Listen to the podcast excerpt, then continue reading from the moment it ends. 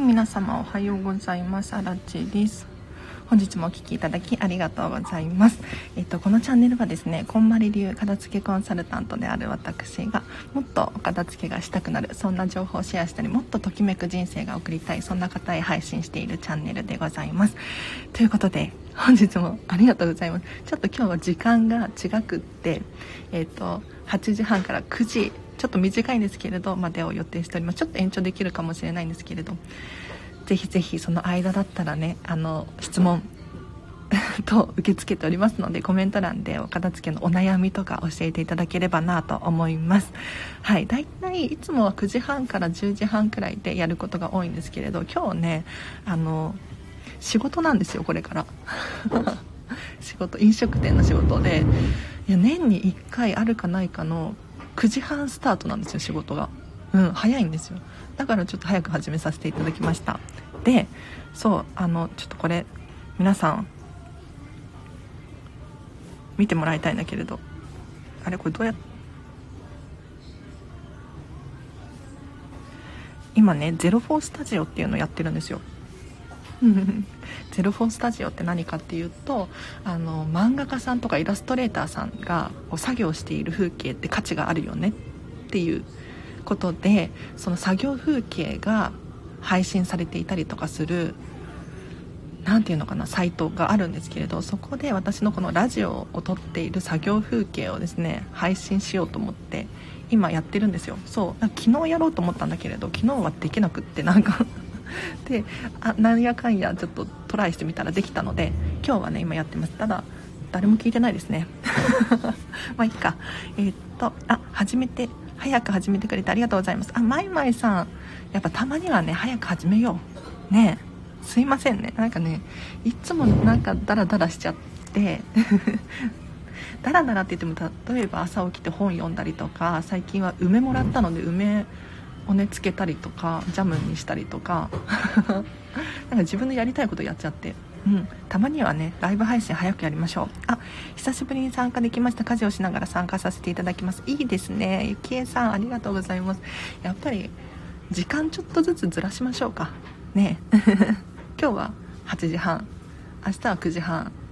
10時半くらいから始めてもいいかもしれないですね。はい。あロックさん今日もありがとうございます。おはようございます。ぜひぜひあのこんまり流片付けコンサルタントに聞きたいことがあればぜひぜひコメント欄で教えてください。はい。あゆのさんもおはようございます。実はですね今日はできたんですけれどゼロフォースタジオやってます。はい、もし気になる方いらっしゃったらちょっとリンク貼ってあるので、うん、見てみてもらいたいなと思います。どんな風にアラチェがラジオを撮っているのか。ちょっとただねイヤホン忘れちゃってヘッドホンか。パソコン用の。うん。だからパソコンからは音が聞こえないかもしれないですね。はい。あおはようございます。もう始まってましたね。早い。くんちゃんさん。くんくんちゃん。今日はちょっと早く始めさせていただきました。ちょっと仕事がこの後の仕事が早いのでちょっと前倒しで早くなりました。えっ、と今日は9時までを予定しておりますのでぜひぜひコメント欄でお片付けに関することもしくは私アラチェに聞きたいこと何でもいいので聞いてみてほしいなーなんて思います。はい。でなければないでじゃあ私が話し始めちゃいましょうか。ね何を話そうかな。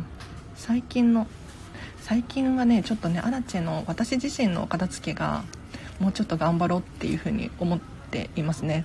うん、なんでかっていうとなんか最近頭の中がごちゃごちゃしてきてるなっていう感覚があるからです、はい、なんかこう自分のことだったりとか、うん、ごちゃごちゃしてくるとお片付けができていない。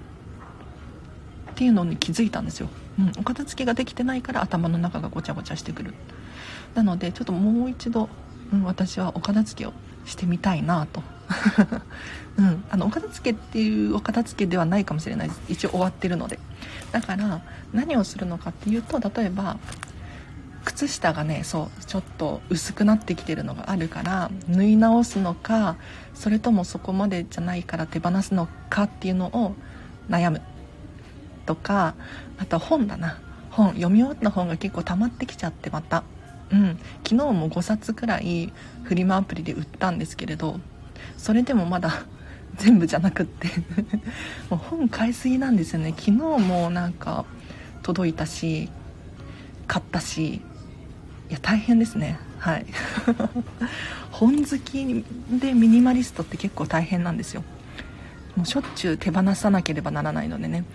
で欲しい本もたくさんあって大変なんですよ。昨日ねあの何だったかなこのスタンド FM で聞いてくださってる方が本に載るって言って何の本かっていうとなんか実家のお片付けっていうテーマで「サンキュー」「サンキュー」って雑誌知ってますか？これに載るんだとかって言っててちょっとそれが気になるので買いたいなと思って。ただ来月の話なのでちょっと予約をねしようかななんて思ってるんですけれど。私のリスナーさんでそういう方がいらっしゃってなんか身近にすごくないですか？ね気になるのでちょっと買ってみたいなって。あ先ほどレター返しのラジオ聞きました。ありがとうございますってことはくんちゃんがレターを送ってくださったんですか？嬉しい。ありがとうございます。いえいえこちらこそあのね感謝のレターだったりとか長文のレターっていうのはもう愛がこもっていて本当に嬉しいです。ありがとうございます。あ待って。04スタジオで聞いてくださってる方いらっしゃいますね。ありがとうございます。あ、いつこさん、おはようございます。今日も嬉しい。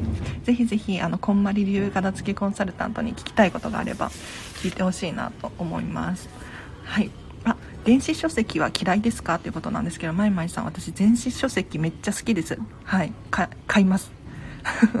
で電子書籍あのね Kindle Unlimited に前入ってたんですよでしょっちゅう見て読んでたんですけれど最近あの読む本が増えちゃって1回 Kindle Unlimited お休み中です。はい。で今え、ー、と Amazon Audible かな？ Audible で聞く読書っていうのはよくしていますね。あの Audible めちゃめちゃいいんですよ。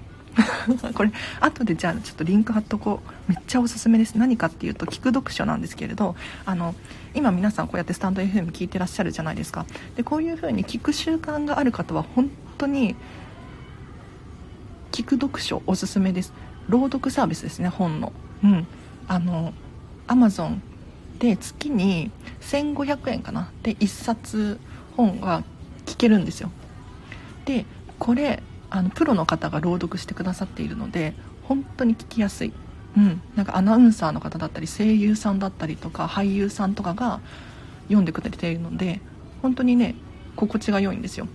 でさらに言うと倍速にできたりとか読むスピードを変えることができるので例えば最初の1回は普通に聞いてみてで慣れてきたら慣れてきたらというか何度も読み返したいっていう時はどんどん早くしてパパッと読んじゃったりとかできるんですよね。だからこうやって移動中とかあるじゃないですか。私も、えーと、通勤時間だったりとかこういうところを活用して聞く読書をしていますね。はい。いいですよ。本当に。うんうん。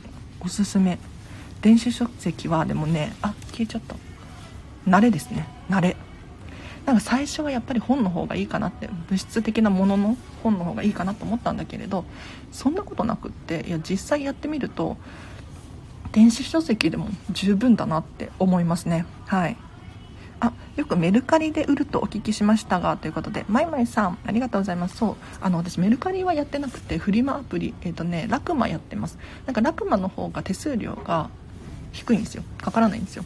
でえっ、と本の場合は楽までも結構売れるなって思います。うん。なんかメルカリの方がやっぱりやってる人が多いからね。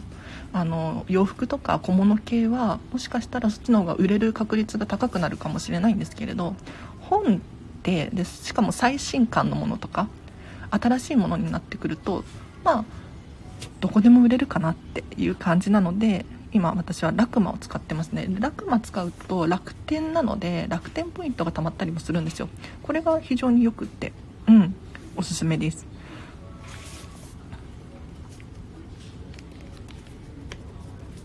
えー、っと続きまして。あ梢さんもおはようございます。ありがとうございます。ユノンさん、まあ、ありがとうございます。ということで。あ、テープさん、やっと参加できましたね。ありがとうございます。おはようございます。えっと、今日はちょっと短めなんですけど、9時、まあ、9時ちょっと過ぎくらいまでならできますね。はい、もし、あの、私、荒地に聞きたいことがあれば、何でもコメント欄で教えてほしいなと思います。あ、あ、やっほー 今ねゼロフォースタジオやってるんですよ私のこのラジオ風景を見ながら 作業中のライブ配信をしてますね。はい。えっと荒地さんが好きな C の舞浜はいつもお仕事に行く時通ってます。なんだと？くんちゃんずるいです。ずるいですよ。あユノンさん聞く読書興味あります。ということで一度試してみるといいかもしれない。後でリンク貼っときますね。あのね Amazon のオーディブルは最初の初月だけ無料なんですよ。うん。初月だけ無料だから1冊聞けるんですよね。はい。なのでいろんな本ありますね。私がじゃあおすすめする本で言うと近藤まりえさんの 人生がときめく片付けの魔法だったりとかあとはメンタリスト DAIGO さんのえっ、と系の本。いろいろあるんですよ。超文章術とか私何度も何度も聞いてますね。あと片付けの本あったかな？ Audible 版で。ちょっと私も把握してないんだけれどメンタリスト DAIGO さんの片付けの心理法則っていう本がめちゃめちゃおすすめです。あとは佐藤光郎さんの神様とのおしゃべりとかもいいなって私これで人生結構変わってるのでうんおすすめです。はい。なんか分厚めの本がいいと思います。あの Amazon オーディブルで聞く場合は。なんか薄い本だったら結構紙の本でも十分なんですよ。で Amazon Audible って、えーと、月1500円。要するに1冊1500円で聞けるんですよね。で1500円の本って物質的な本を買った方がお得じゃないですか？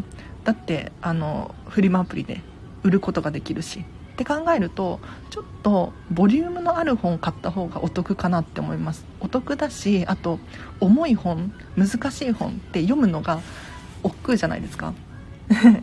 だからあの聞く読書で簡単に聞くっていうのはいいと思います。はい。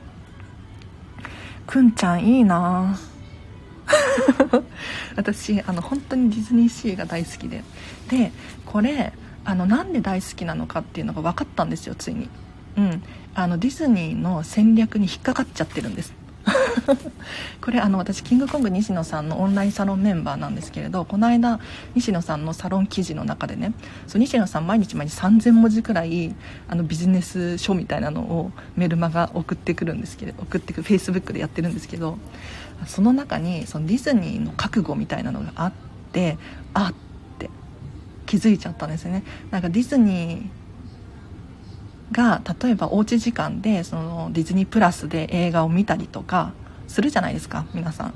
しないですか？私はめっちゃディズニープラスに入ってて見てるんですよ。でさらにそのゲームだったりとか力入れてますよね。スマホゲームとか。でそれをやればやるほどディズニーランドディズニーシーに行きたくなるんですよ。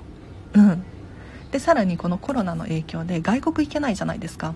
ね私も去年本当にタイに行きたくってというか今もタイに行きたいんですけれど外国に行けないからその欲をどこで満たしてるかっていうとそのディズニーシーのちょっと外国の雰囲気だったりとかあと福島のブリティッシュヒルズここもおすすめなんですけれどそういうところでちょっと外国の雰囲気を味わっているんですよね。だから要するにディズニーの戦略に引っかかっちゃってるんですよね私。いや面白い本当に。いやこういうところなんですよ。ビジネスって。うん。なるほどなって私は思いました。はい。くんちゃん。だからくんちゃんももしかしたらお仕事行く時に通ってチラチラ見えると行きたくなっちゃいません？ねえ。それもねあれですよね。戦略の一部かなって思いますね。うん。そうディズニーシーディズニーランドも大好きで何が好きかっていうと特にお掃除なんですよ。お片付けなんです。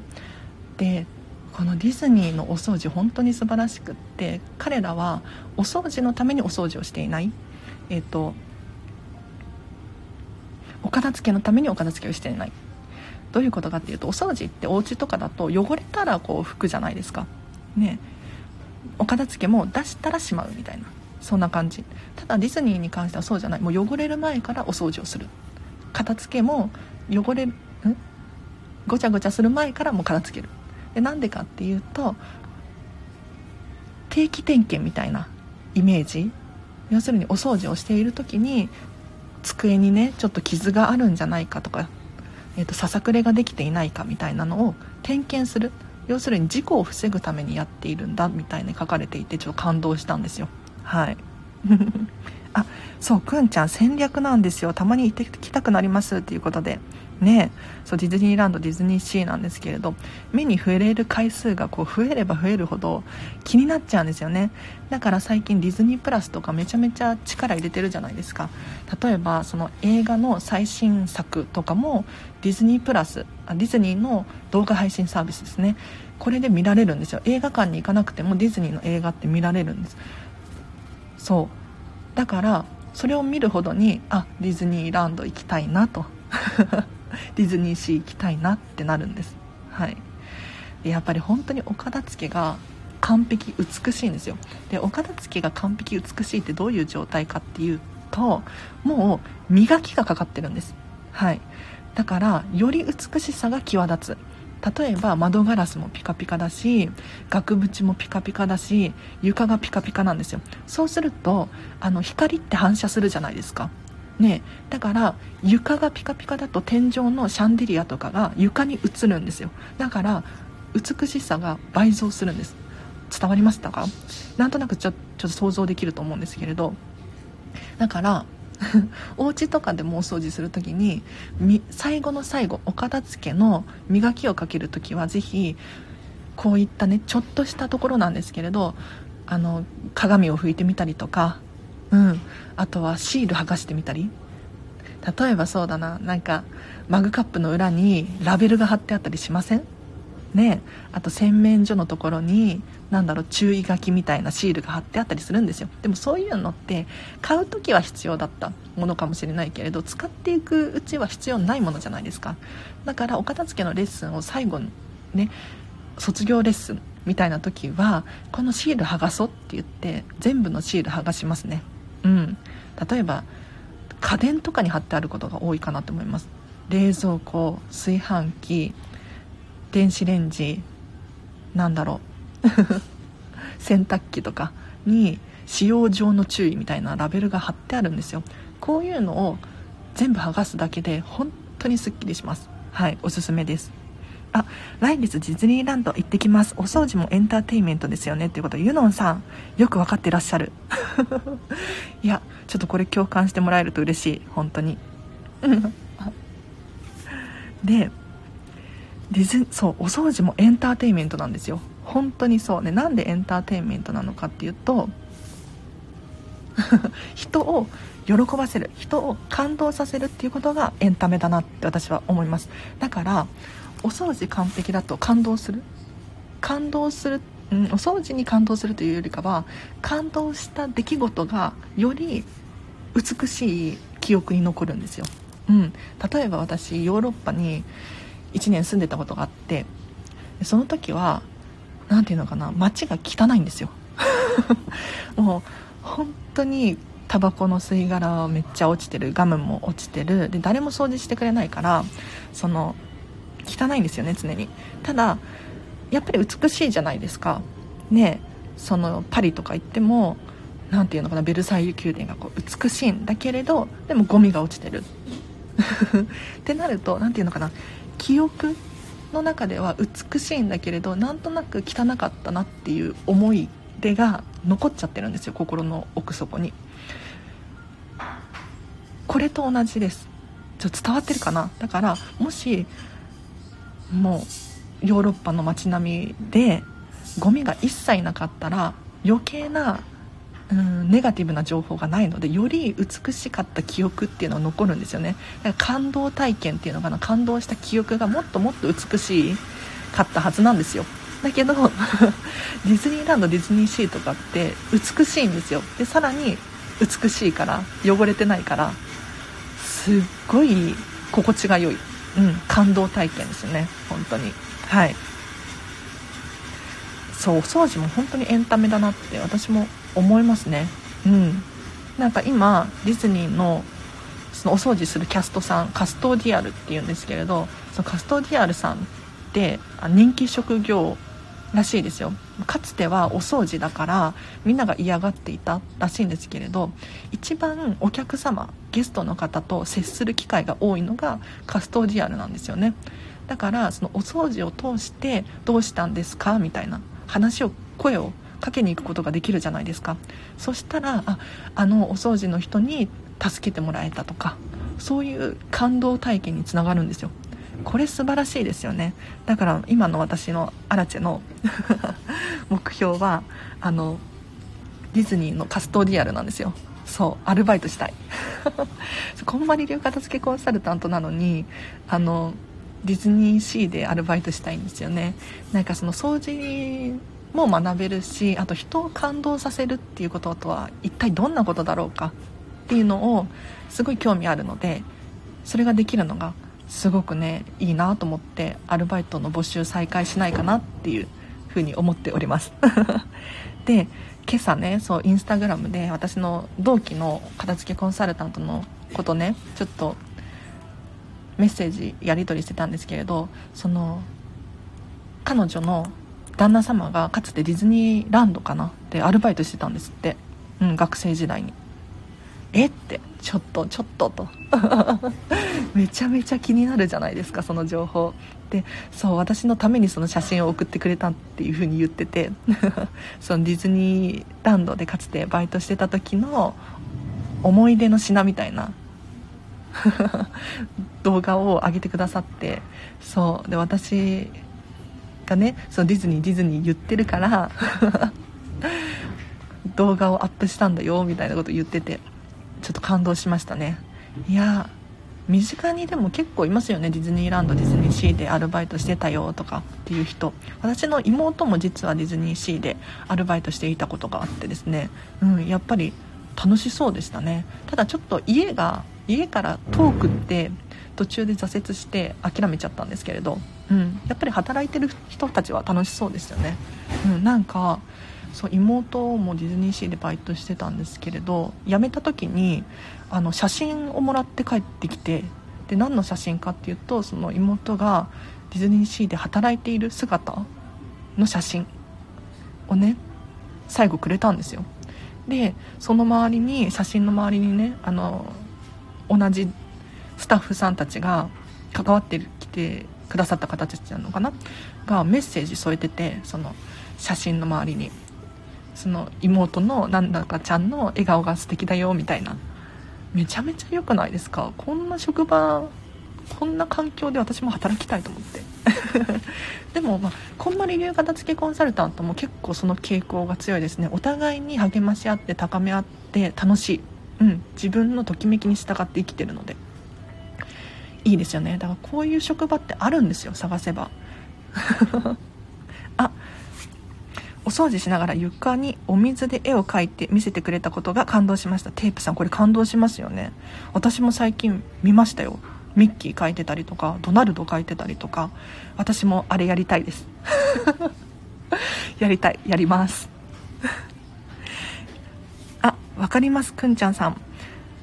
掃除もエンターテインメントですよね。最近納得のいく片付けができて気持ちまですっきりして落ち着いてきた気もえすごいすごいくんちゃん納得のいく片付けができた。これが素晴らしいです。どんどん磨きをかけましょうじゃあ。ねもしわからないことがあったら私にいつでも聞いてください。レターもまた送ってください。あ私もミッキーマウス書いてくれて感動しました。ということでユノンさん。いや感動しますよね。なんか写真撮っちゃいますよね。うんうんうん。わかる。最近ディズニーに行かれた方いるかな。あのめちゃめちゃ書いてますよ。いやびっくりするくらい書いてる。なんかあのキャストさんが余ってるんじゃないかなっていう印象がありますね。だって本当にミッキー書いてる隣でドナルド書いてますから。本当にあの1人の人が絵を描いてるんじゃなくても何人かの人がもう見える範囲で絵を描きまくってるんですよ。びっくりしました。でこの間ディズニーシーのホテルミラコスタでランチだけ食べに行ったんですよ私。うん。でその時にそのディズニーの入り口かな？ディズニーシーの出入り口あるじゃないですか。あそこ通るんですけど何ていうのかな？お出迎えっていうのかな？お見送りか。すごかったですよ。お見送りのスタッフさんたちが。びっくりした。なんかあのミッキーのこの手のグローブっていうのかな手袋を持って手振ってたりとかあとはミッキーのその絵を描いてたりとか あとはもう何人多分10人くらいの人がお見送りしてましたね、うん、2人くらいのキャゲストに向かって。すごくないですか、うん、通る人通る人にお見送り。なんか1人当たりのキャストさんが目をかけられるゲストの数が増えていてすごい今ねディズニー行くのおすすめです。お得です。ちょっとごめんなさい。お片付けのチャンネルなのにディズニー愛がすごくって喋らさせていただいてますが大丈夫ですか？あのお片付けの質問あれば答えますよ。はい。うんうん。あ単なるお掃除お片付けじゃないんですよね？ということで。そうなんですよ。あの人たちはお掃除のためにお掃除はしていない。ゲストを感動させるためにゲストを、うん、安心安全でいてもらうためにお掃除をしているんですよ。素晴らしいですよね。あ写真撮りますよねユノンさん。乾く前に。いいですねいいですね。可愛いですもんね。いやそうなんです。片付けじゃないですよねっていうことでくんちゃん。本当にそう。なんか私も片付けコンサルだからあのお片付けっていう風に言っちゃってるんですけれど何ていうのかなそれちょっと違うよと、うん、お片付けじゃないんだよみたいな。人生がときめく魔法なんだよみたいな。そういう感じで最近片付けコンサルやらせてもらってます。はい。入場制限は嫌ですが今の方が行った時のふんふん満足度高いですよねっていうことでユノンさんありがとうございます。ねえ。今ね入場制限5000人とかなんですよ。確か。で多分もしかしたらその規制コロナがね20日くらいまで確かありましたよね。なんかなまん延防止策でしたっけ。20日以降は多分もうちょっと入場制限が緩くなるんじゃないかなと思って追加のチケットが出る可能性があるのでちょっと皆さん要チェックです。もう本当にディズニーの回し物でもないし PR でも何でもないんですけれどただただ私がおすすめしたいっていう。はい。いやでも入場制限1万人とかでも多分空いてるって思うと思いますよ。だって今までって確か多くて3万人とか入ってましたよね。うん。だから全然楽です。楽しいです。はい。行きたいですよねテープさん。ぜひ行ってほしいな。なんかコロナがなんとかって思うかもしれないんですけれど確かに電車とかうん、そこまでの経路は結構大変かもしれないんですがディズニーランドディズニーシーの中に入っちゃえば本当にお掃除完璧だしお片付け完璧だから安心して過ごせるんじゃないかなと思います。はい。1日のタイムマネジメントもときめくものから時間を確保していく感じでいいですか？ということでいいですねいいですね。そうしましょう。ただえっ、ー、とこれは私のこんばりメソッドではないんですけれど何だったかな？時間術かな？超時間術っていう本だったと思うんですがえっ、ー、とねまず優先順位を考えるっていうのが一番大事です。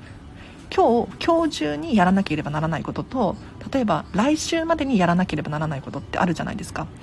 それなのになぜか人って来週やまでに終わらせなきゃならないことを先にやっちゃったりするんですよ。だからまずはなんとなくやらなければならないものリストを作って優先順位を考える。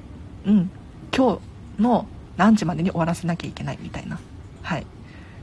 もしくは簡単なものから手をつけるっていうのもありかなと思います。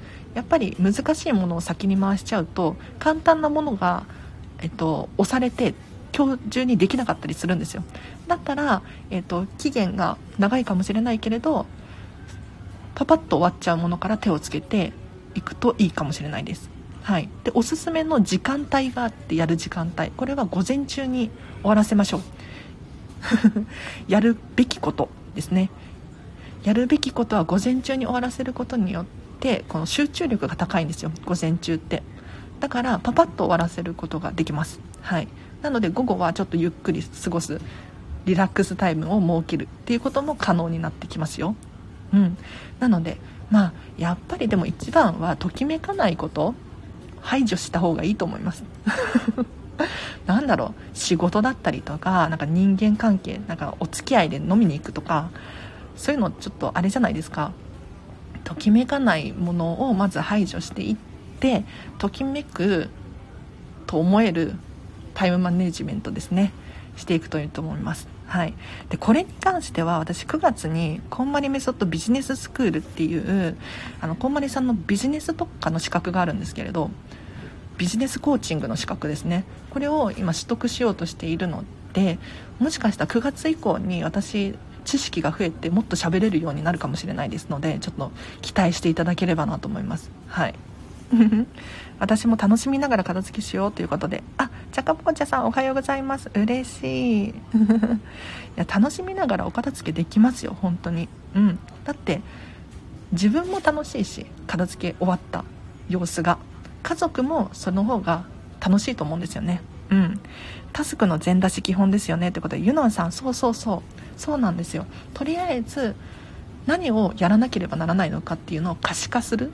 メモでも、えーと、いいしスマホのメモでもいいし。とりあえずリスリストを書き出してそこから本当にやらなければならないことをピックアップしていったりとかやらなくてもいいんじゃないかなって思うのを消していったりとかするといいと思います。はい。心がときめくからびっくりしてます。いいですねくんちゃん。いや心のときめき大事ですよね本当に。うん。なんか身の回りがときめくものばっかりになってくるともっともっとって楽しくなってくるんですよ。うん。ぜひぜひ磨きかけましょう。タスクの全出し次に優先順位をつけて午前中に終わらせる。はい。簡単なものをささっと片付けるのもおすすめですね。っていうことで。いや素晴らしいですね。まとめてくださってありがとうございます。そう9月以降楽しみにしててください。本当に私の時間のお片付けだったりとかあとは情報のお片付けだったりとかこういうのも得意になってくるはずなんです、うん、ビジネスのお片付けを習うと。だからここでもねどんどんシェアしようと思ってますよ。はい。なので私にビジネスコーチング頼みたいなんていう方いらっしゃったら多分来年とかになるとうんすごく成長しているはずなのでちょっと頼んでみてほしいなと思います。あ今タスク出ししてみますということで素晴らしいです。あチョコさんおはようございます。嬉しい。でもね今日ねあの9時まで9時ちょっと過ぎまでっていうことでもうそろそろ終わらなきゃいけないんです。これから仕事なんです。飲食店の仕事です。はい。あありがとうございます。気づきですよね。素晴らしいですね皆様。ありがとうございます。あアラチェメソッドいいですねっていうことで。キャッキャッキャッアラチェメソッドできますねそのうち。こんまりメソッドならぬアラチェメソッド作りたい。いいな。やったあお仕事頑張ってくださいねということでくんちゃんありがとう頑張れますうんと言ってもあの飲食店の仕事であのディナーはお休みなのでランチだけなんですよ。ランチだけのためにちょっと行ってきます。いやこんなに早い時間から働くの珍しいんですけどね。はい。ということで今日はじゃあこの辺りにしようかな。ありがとうございました。今日もあの皆さんのやる気スイッチが押せましたかね？ポチポチっと。あゼロフォースタジオの皆さんも。ありがとうございます。ちょっとマスクにね口紅ついちゃって後で洗わないと。あ。はい。ということでそうゼロフォースタジオっていうのを始めて始めてっていうか今日から始めたんですよ。でこれあのなんだろうなクリエイターさんとかの作業風景が動画でライブ配信で見れるっていうやつなんですが私もちょっとね参加しようと思って今やってます。はい。で今リンク貼ってるんですけれどもし見てくださった方いたらありがとうございました。あ皆さんもときめく一日をということではい。